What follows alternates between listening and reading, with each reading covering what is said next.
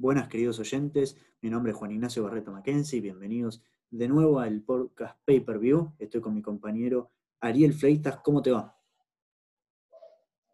Muy bien. Eh, un gusto estar acá como, con vos, como siempre. Ya es una constante, la verdad.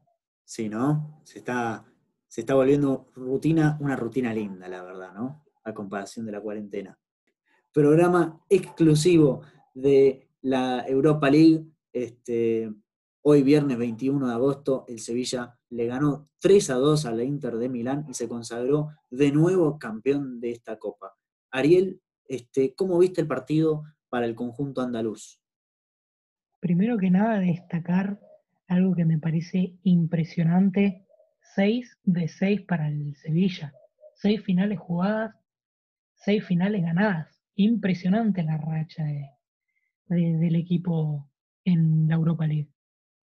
Totalmente, ¿no? Y, recordemos también, eh, llegaron los dos equipos que más finales han disputado, ¿no? Porque recordemos, este, el Sevilla con esto se puso 6 de 6, pero el Inter venía de este, cuatro finales de Europa League, de haber ganado tres de ellas y haber perdido solo una, que había perdido allá por 1996 contra el Schalke 04.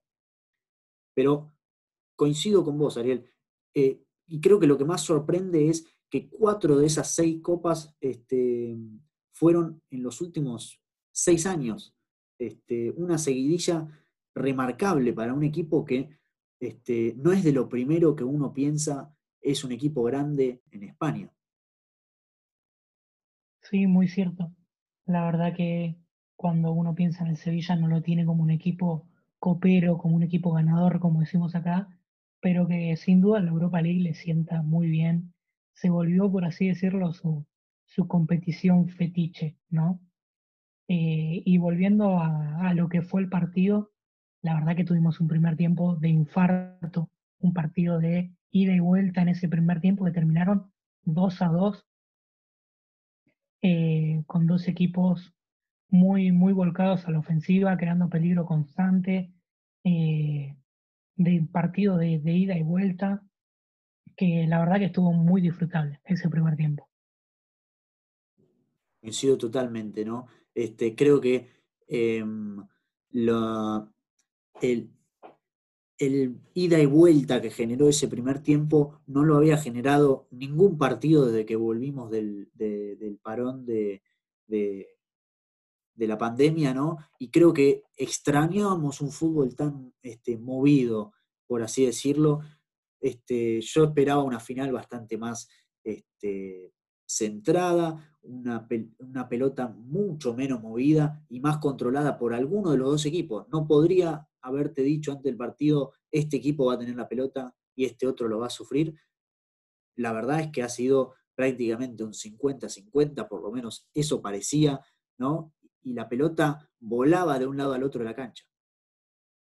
Sí, eh, ninguno de los dos equipos se pudo, se pudo afianzar en, en, ese primer tiempo, ninguno logró dominar por completo al otro eh, y se vieron en, en, una, en un dilema, por así decirlo, de los entrenadores bastante grande, ¿no? Porque eh, sostener ese ritmo en un segundo tiempo era prácticamente tirar una moneda al aire a ver quién ganaba porque por cómo se estaba dando ese primer tiempo, si se mantenía ese, ese ritmo, el partido estaba para cualquiera.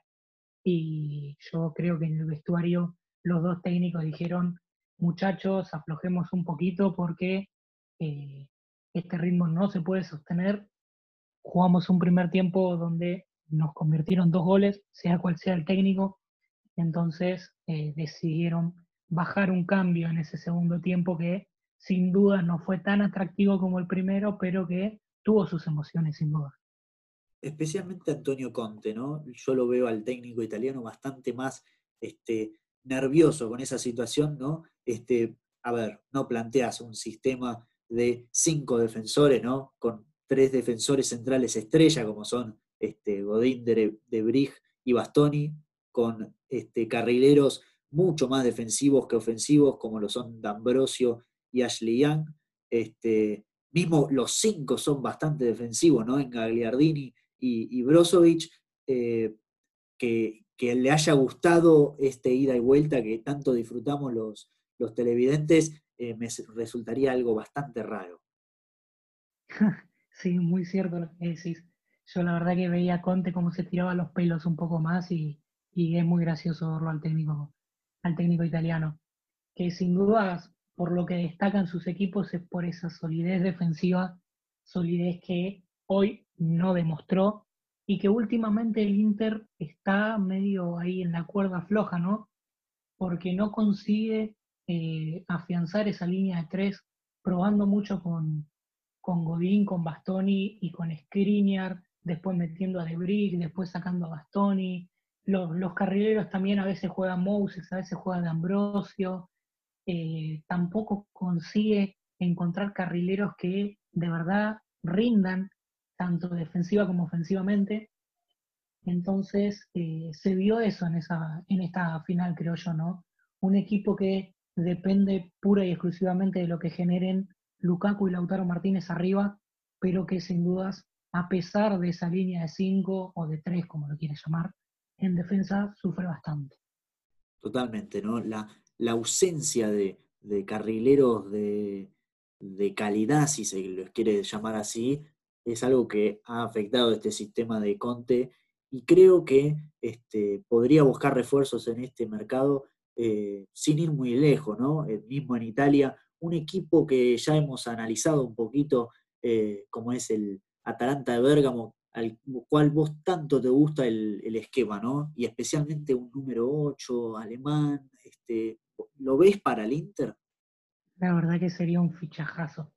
Si Conte decide fichar a Gossens para, esa, para ese carrilero izquierdo, para ese carril izquierdo, mejor dicho, eh, creo que sería una muy buena adquisición.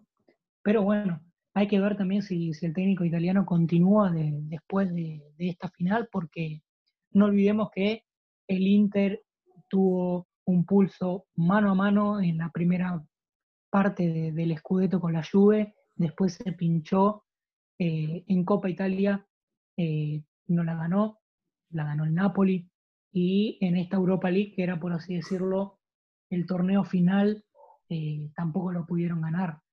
Que no estoy diciendo que sea una mala campaña de Conte, ¿no? Pero sin dudas, un técnico ganador como él puede replantearse el abandonar el equipo.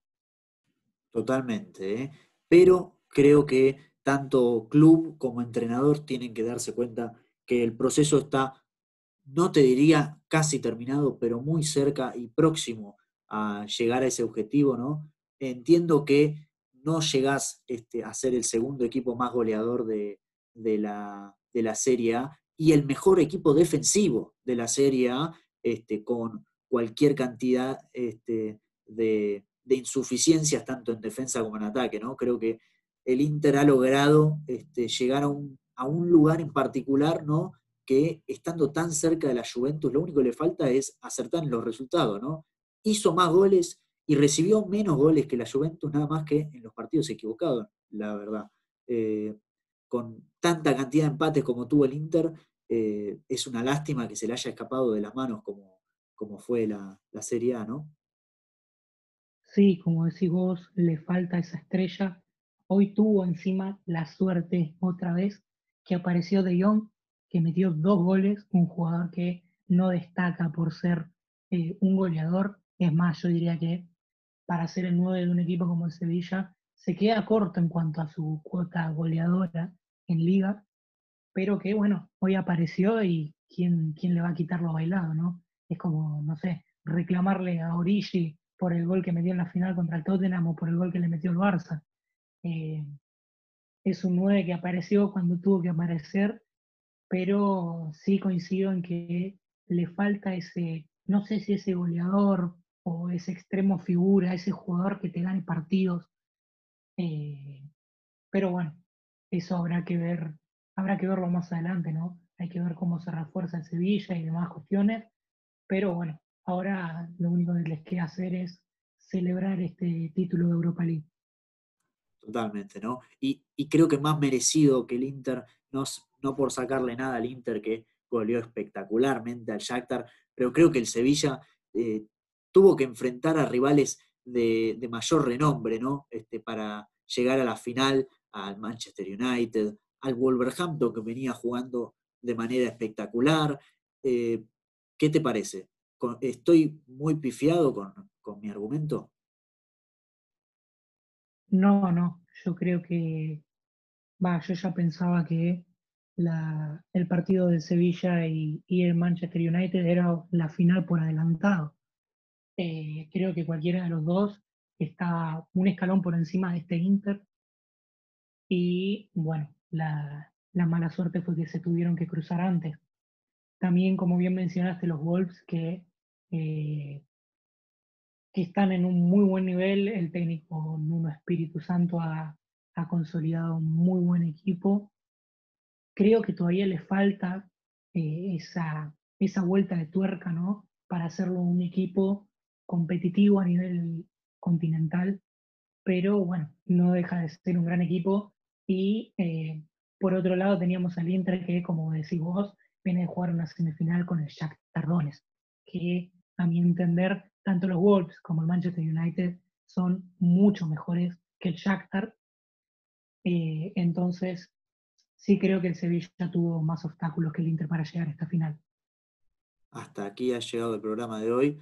Espero que les haya gustado y nos vemos en la próxima. Un abrazo.